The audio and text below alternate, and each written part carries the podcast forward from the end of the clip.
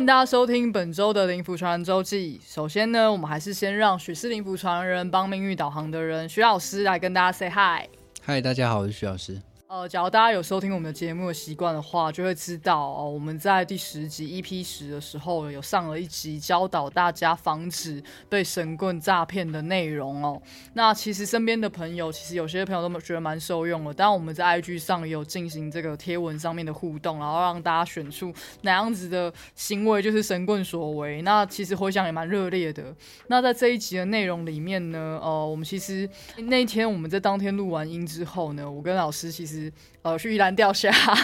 对，进行一些休闲活动，然后当然也是会聊我们这个呃 podcast 的内容啊，或是我们想要探讨的主题啊。然后在宜兰钓虾的时候，我们讨论出来说，因为当然这个我们节目开设的目的啊，就是为了要回归到老师的专业，老师是一个佛法师。当然，老师除了提供这个佛法服务之外，我们还是会希望借由这个频道、这个 podcast 这个节目，还有我们的 IG 来宣扬善念，提倡善行。这是我们呃很主要的目的之一，也是我觉得开设这个频道的核心了。对，那很重要的一点也在于让民众不要再被神棍所欺骗了。那甚至是当然会想要让神棍或邪教在台湾消失，只要借由我们这个三年的宣导，因为其实它还是一个供需上面的 一个行为嘛。有人会受骗，有人会上当，那这个邪教、这个神棍，它就会必定会一直存在。那只要我们经由这样子的一个宣导，一个正向观念的宣导，然后让大家知道如何去辨别之后，可能。可能就会越来越少人去相信，越来越少人去被迷惑、被洗脑。那有可能这个邪教或神棍，就是他就会就此在台湾消失了。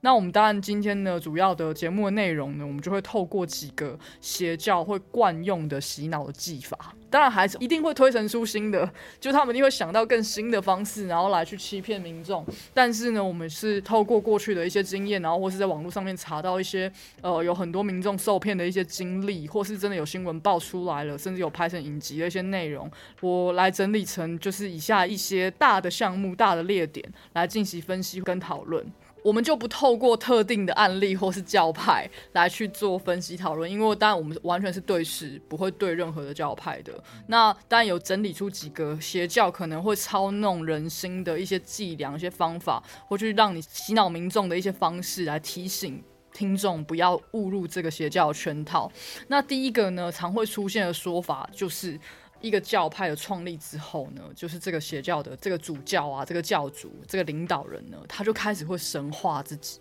那这个神化自己呢，他就是为了要建立那个权威感，让大家相信他，就觉得哦，你信我，因为我有一个我是神的化身，我是神明的后代，然后不断的去说我是某某的转世啊，某某的将士啊，或是哪个神明的后代，然后来建立一种不可侵犯、不可动摇的这个权威感。然后这一点大概是蛮多邪教会在第一步。他会用利用领导人，他这个教派的领领导人来做出主要来洗脑民众的这个作为。老师针对这一点有什么要做提醒的？就是这个神话自我这个部分。我觉得今天信宗教都不是坏事，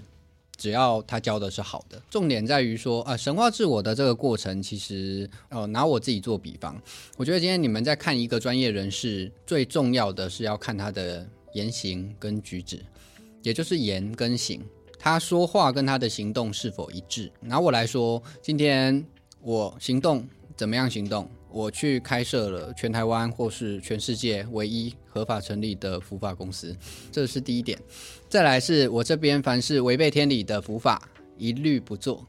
如果今天有客户有找我做过什么违背天理的伏法的，欢迎直接公开出来，我直接欢迎你们公开出来，公开说哦，我讲我的言行不一致，我有去帮人家做违背天理的伏法，我有去乱害人，对，欢迎真的有的话直接公开出来，那这个就叫做言行一致，就是我今天说到做到，今天凡是小三还是怎么样，假设是呃不合乎天理的，你来找我。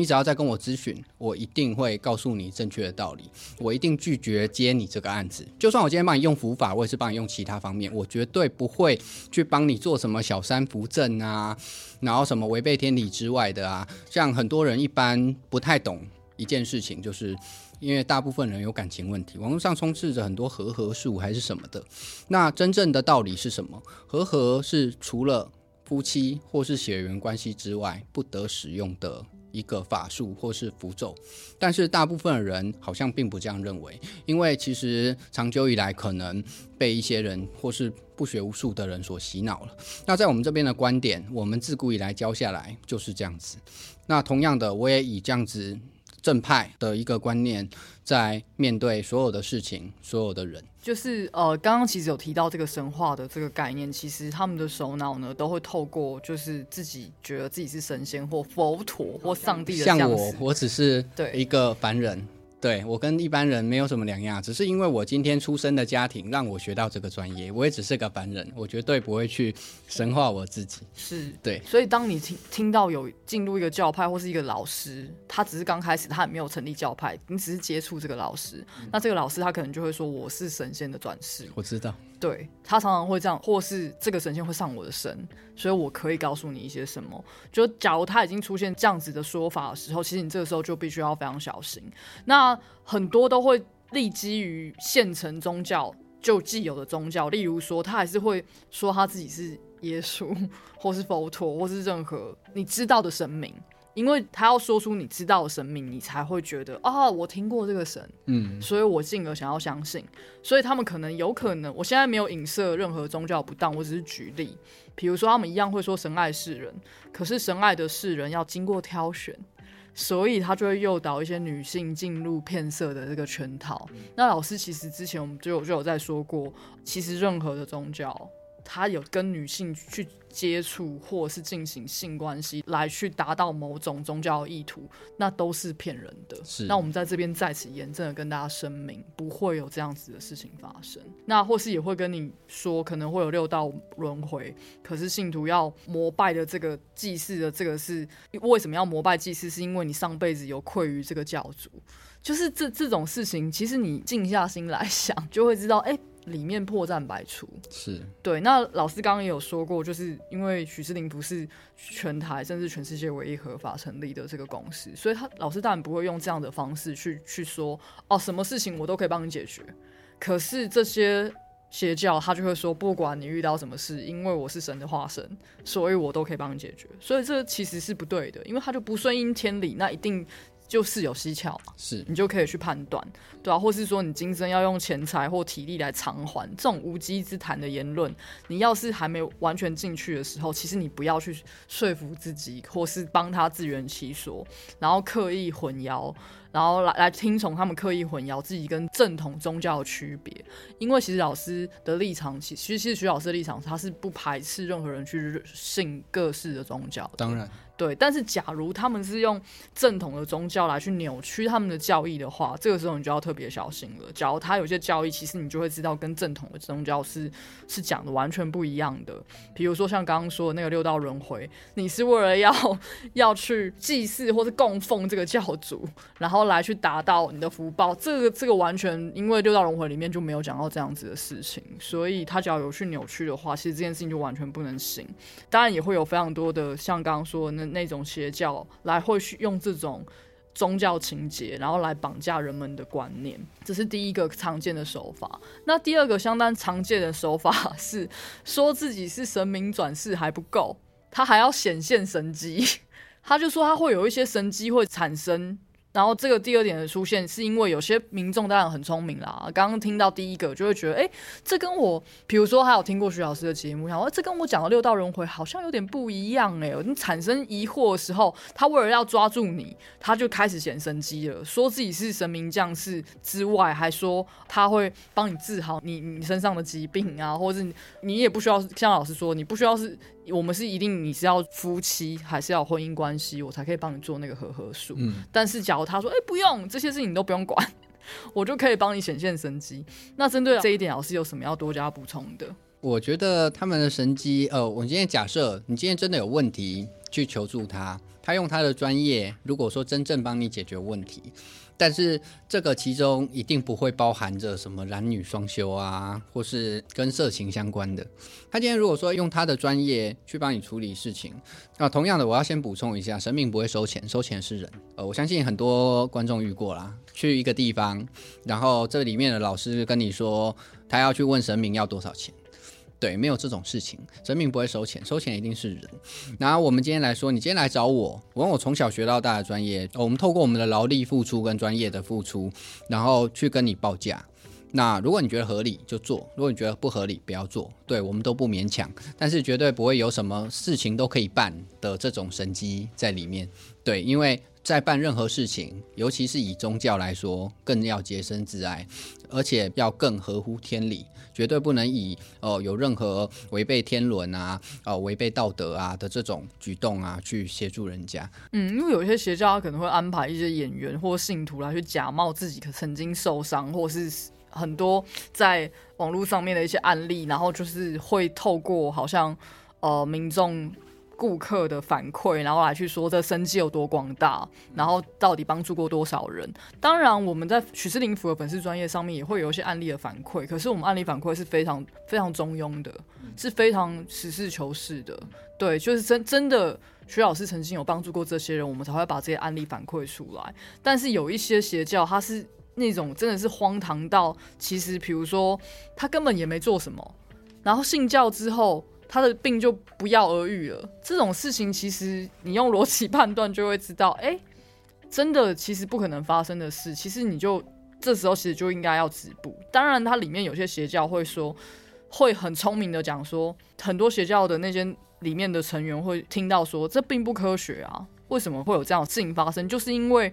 它是神机啊，你不可以用证据或是科学去去检视它。然后，因为天下之大，无奇不有，远远超过科学跟人类想象的。东西很多，所以这些神迹的显现不是凡人可以预测的。当然，确实很多玄学的事迹是无法用科学验证的。然后老师有跟我讲说，有很多科学家最终都会变成宗教的信徒嘛。可是，假如这些行为是出现在邪教里面，变成为一种狡辩的说法，那只要其实你直觉这哪里好像怪怪的。你好像就要相信自己的直觉，就是不要轻易的被受欺骗。那刚刚有说，其实有很多科学家最终也变成这个宗教的信徒。那老师有没有什么其他的想要分享的？呃，这个大家可以自己上网查，这个都是有相关资料的。对我，我先不要讲科学家，我先讲台积电的董事长。他在被外媒采访的时候，这个台积电现在这个刘董事长他就曾经说过，每个科学人员啊都必须相信神，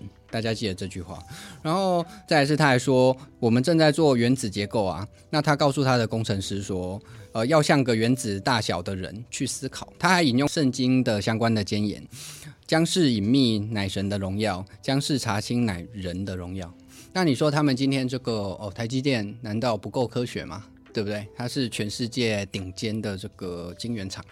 对啊，难道不够科学吗？那他都这样子讲，他就说每一个科学人员都必须要相信神。然后再来，我们再说一个牛顿的故事。牛顿曾经邀请一位就是无神论者，非常固执、非常铁齿的无神论者，然后参观他那个自己做的那个太阳系的星体运行仪。那个无神论者在看了之后，他赞叹不已，然后问说：“这个是谁制造的？怎么样制造的？”然后牛顿幽默的跟他说：“这个是自发随机产生的。”然后那个无神论者就跟他说：“怎么可能？这不可能啊！”然后牛顿就回他说：“你认为这小小的星运仪都不可能自发的、随机的、偶然的产生？那么这个这么庞大的宇宙中的一切又是怎么产生的呢？”牛顿又说：“在没有物质的地方有什么？宇宙万物有什么井然有序呢？太阳与行星的引力从哪里来？”行星的作用是什么？动物的眼睛里是根据光学原理设计的吗？那岂不是宇宙中有一位造物主吗？这样子，对，那这个大家可以去做一个参考。当然，晚年的牛顿他致力于呃神学的研究，他为世人留下了长达百万字的炼金术。这部剧作，那如果当然大家有兴趣也也可以去看。这个就是哦，一些科学家在晚年研究神学，这个是一个很典型的例子。那再来再来再讲一下这个伽利略，伽利略也是火箭之父的德国科学家，他叫做华纳冯布劳恩。他说，每当他自己感到就是困惑啊、无能为力的时候啊，他也总会向上帝祈祷。然后再来是爱因斯坦。爱因斯坦也是，这个大家都认识。对他认为宇宙是上帝的杰作，因为他无法用科学的方法去解释为何星球会按照轨道去运行。这个最初的力量到底是谁赐予的？这边有一个小故事啊，就是有一天那个有一个记者去访问爱因斯坦，在爱因斯坦以前还在的时候，请他发表对宗教及神存在问题的看法。然后刚好这个时候，爱因斯坦刚好前一位客人走了，他就问说：“记者先生，您是否知道是谁将咖啡杯放在这里的？”记者答道说：“啊，那自然是阁下您这样子。”然后爱因斯坦接着说：“那小如咖啡杯等物，这个这种小小的东西，都需要力量去安排了。那你想一想，宇宙中有多少个星球？那而每一个星球都按照一定的轨道运行无间，这种安排力量就是神。” OK，其实刚刚老师讲的是，其实当然有很多玄学事迹是无法用科学验验证的，所以这些科学家他才会最后才信这个神学。对，那当然我们回归到这个邪教来讲呢，其实当然他所说的这个神迹的显现，不是反正你可以测度的，跟刚刚说的那个科学其实是另外一件事情，是另外一件事情。所以像刚刚说，只要你直觉好像这哪里怪怪的，你就要千万相信自己的直觉，不要继续被诱导或动摇。当然有很多科学无法解释的事情，可是他假如已经离谱到跟你其实用一般的常识跟一般人的智商可以判断的时候，其实你就是要远远离这个宗教了。对，那第三点呢，其实是从第二点衍生而来的。就当人们会觉得这一切好像有点怪怪的时候，一定会出现一个举动，就是当你觉得哎。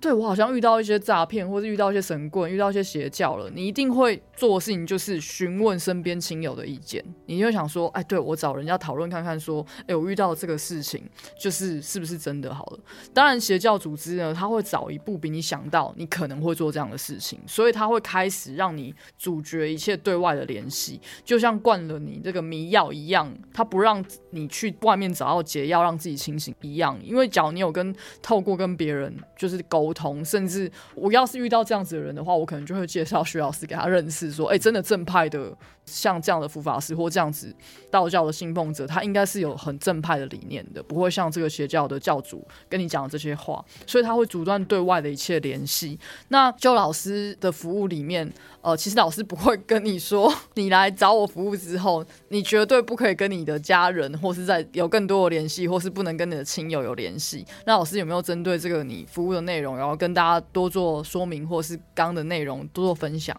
呃，我先讲一下，有一些伏法呢，在它成之前呢，确实会是不能去乱告诉别人的，但是绝对没有像邪教那种直接要你跟你家人之间断绝来往这种事情存在。对，因为这种其实是非常荒唐的，他是要直接你跟你家人断绝，比如说亲子关系呀，断绝类似于断绝血缘关系呀这样子。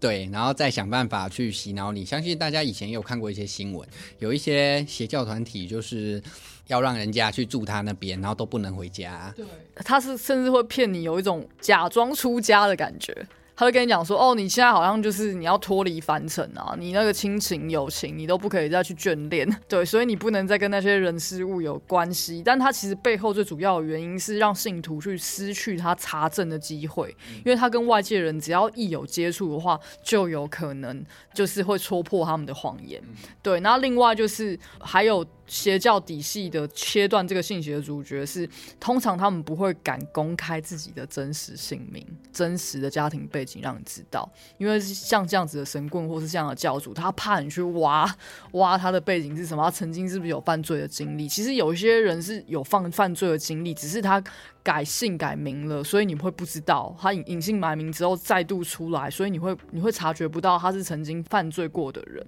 所以其实他不会告诉你真实的姓名跟背景。那当然正派的经营的，像老师许许志林符的这个普法的公司，老师的姓名或是这个电话资料，其实你都是可以透过这个合法登记公司这个资料查询到的。对，所以其实假如有那种不敢说自己是。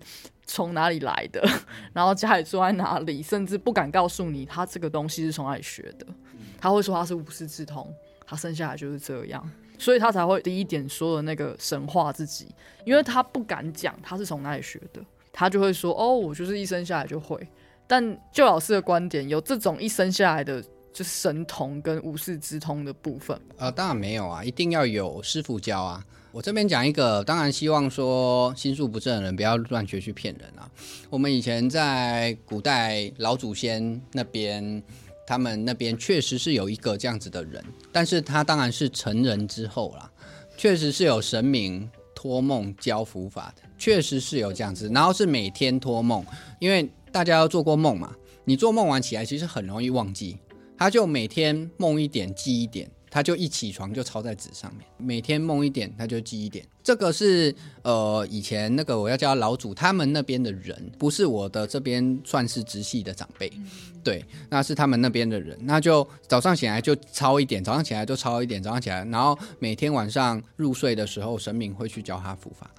确实是存在这样子的人。但是这个绝对不是他无师自通，因为那个神明就是他的师傅，也绝对不是他天生出生就会的。就是他无论如何他都得学，一不管定得学啊透过什么方式，他得学，他才有办法有这样子的本事跟本领嘛。对对，那假如真的有那个邪教里面组织的人，他是说他自己是出生打从出生就是这样，其实你完全就可以判断他一定就是神棍或邪教。基本上是对，好，那最后一点呢，其实也，假如你前面那一些呢，你都看透、看清醒的，不管是透过身边的朋友，或是听到像老师这样子的节目，然后你让自己清醒了之后，就是你想要脱离这个组织，或是遇到有外界要进行抨击的时候，邪教它常常会出现的一个方式，就是给予严惩或是凶猛的反击，它就是会恐吓你说，假如你要脱离这个邪教，你就会遭到报应，你就会下地狱，你就会业力引爆。不然就是要对你下降头之类的。对，老师，其实，在正常的宗教里面，不会因为你不信他，你就会有这个业力引爆吧？不会啊，当然不会啊！你今天不信我，我欢迎批评指教啊。但是我觉得你今天不信没有关系，但是你不要毁谤，你不要毁谤宗教，你不要去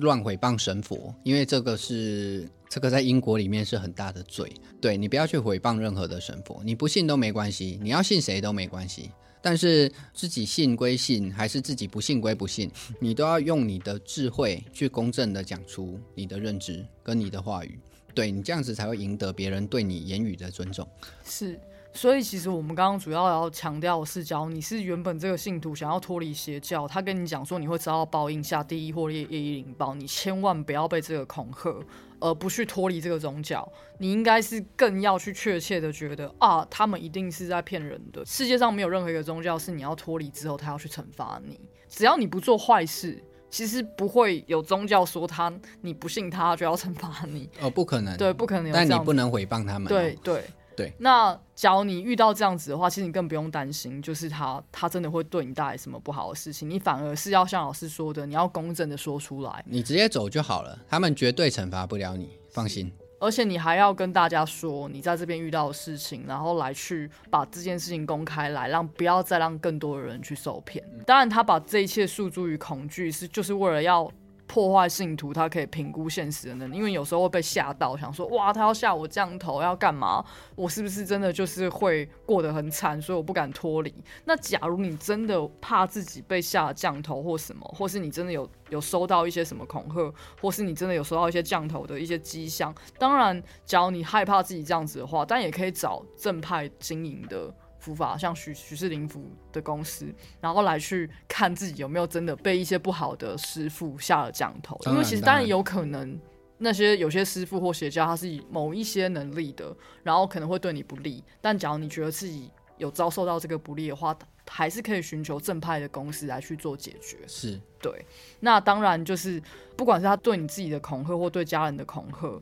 那假如你勇敢的离开的话，我们还是会在这边劝大家说，你要把这个事情做一个公开，然后去让大家知道。对，帮助更多的人不要受骗。对，那当然会有一些很有财力的邪教组织，他们背后都会有律师啊，甚至聘请整个律师团来帮自己控诉，这样的案例也会有。但是其实你你要知道，假如你身为邪教的成员，你即使不是那个首脑，但是你帮助了这个邪教的运行，其实你还是犯了错嘛。对你不是那个首脑，老师也可以讲一下，就是说，假如你只是帮助这个邪教，其实你在不管是业力上或是轮回上，你还是会受到惩罚嘛。其实，在用这种宗教上面的邪教行骗啊，其实会受到什么惩罚？我觉得，呃，我觉得重点不是受到什么惩罚，因为这些惩罚你们可以自己去看一些地狱游记，是他们会写，或是一些因果经啊，一些报应，他们会去写。我觉得你们有没有想过，你今天拉你周遭的人入火坑，然后被人家性侵，或是被人家强暴，然后还傻傻的在帮人家数钱，你有没有想过这种万恶淫为首？你有没有想过这样子，你于心何忍？你自己被洗脑到这样也就算了，你还要推周遭的人，因为很多都是被身旁的人拉进去。拉进去的。对啊，你有没有想过，你这样子又拉一个人，又害了一个人？但是你今天只是为了想要拥有同温层而已。嗯嗯，对啊，那你有没有想过，你这样犯了多少罪孽？你等于害了一个人的一生呢？我们这边许氏灵府的宗旨就是，我常说，我希望帮助你的不仅仅是当下，我希望帮到你往后余生。对我常这样子讲，我也常跟人家说啊，我不创教派，大家同修，因为我觉得创教派可能就会产生很多的各式各样的贪嗔痴出来，所以我才会说我不创教派。我只觉得说我今天用我的专业能力去帮助人家，然后当然有这个机会，透过节目。还是说透过什么，我尽量的去告诉大家一些正确的道理，让大家不要去受骗。你今天来我这边问我道理或听我讲道理，这些都是不用钱的。对对对对对，我这边有收费的，就只有我从小学的这个佛法上的专业，我只有这个有收费，而其他的部分你要问我一些相关的道理，这些还是来听相关的道理，这些都不用钱。你听了，你也不一定要来找我做什么专业服务，都不一定。但是重点就是，我希望说可以让你们。各位学到更多的东西，也可以把这些正确的知识或观念分享给周遭的亲朋好友，让他们知道说，哎，怎样的东西是骗人的，不要再去受骗，这才是最重要的。其实当然会有很多很清醒跟头脑很很有逻辑的人会觉得，哎，这些会去邪教里面被受骗的人，他们是不是判断能力有问题啊？或是真的有这样的人会被骗吗？其实我们为什么要开设节目，原因也是因为。被骗的人比我们想象中还要多太多了，大家都会觉得自己不会是受骗的那个人，可是你不会知道你今天在遇到什么样的状况下，你会失去理智判断，然后去误入这个歧途。而且很多都是非常非常高高知知识识分分子，非常的这种高知识分子，反而更容易被骗。对这也是大家会非常惊讶的一点，会问到底为什么高知识分子会这样子？但还有一个很大的原因是，刚刚老师有提到一个重点，就三个字：同温层。就是他被困在一个同温层，在一个群体有一定数量的时候的人的判断能力，它是会被磨平的。你假如只有三个人，你会觉得，哎、我可以不相信另外两个人。可是，假如今天现场一千个人，他跟你的想法是不一样的，你就会开始怀疑自己。诶，我的判断是对的吗？我现在在这边反对，我是不是就我是不是就是错的了？所以这个时候，其实已经不是高知识分子跟智商的问题，而是某种程度你已经失去判断能力了，会让那些很聪明、自以为很聪明的人做出很愚蠢的判断。就是另外一个原因，也是你你进入一个群体之后，在人类某些本能下，你会觉得你假如我违违逆了这个群体的意志，你有可能会被逐出去，然后你会怕自己是被排挤。跟不被接受那个人，然后再是我跟老师有聊到过，就是为了要获得那个认同感跟慰藉感，因为你是高知识分子，不代表你的心灵是富足的，你有可能心灵是非常脆弱。即使你今天是非常有财富的人，你心里也都是很很脆。老师其实有分享过，其实那个那个外在的财富，并不代表你心里的富足。当然，对，所以你这个时候就更容易去被动摇，对，或或是你觉得你把钱花在这个群体里面去供奉了这个邪教，你可以受到更多人的爱戴，你可以被万星拱月，你可能是享受这样子的状态，你才去进了这个邪教。所以其实我们今天的分享，其实就像刚刚老师讲的，假如你今天有发现你的亲友深陷在里面的话，你当然要让被洗脑的人脱离。那我们会希望透过这个节目，在让大家误入邪教之前，先打一个预防针。因为有时候真的是，我跟老师也讨论过，你只要真的进去了，你要再出来，哇，很困难，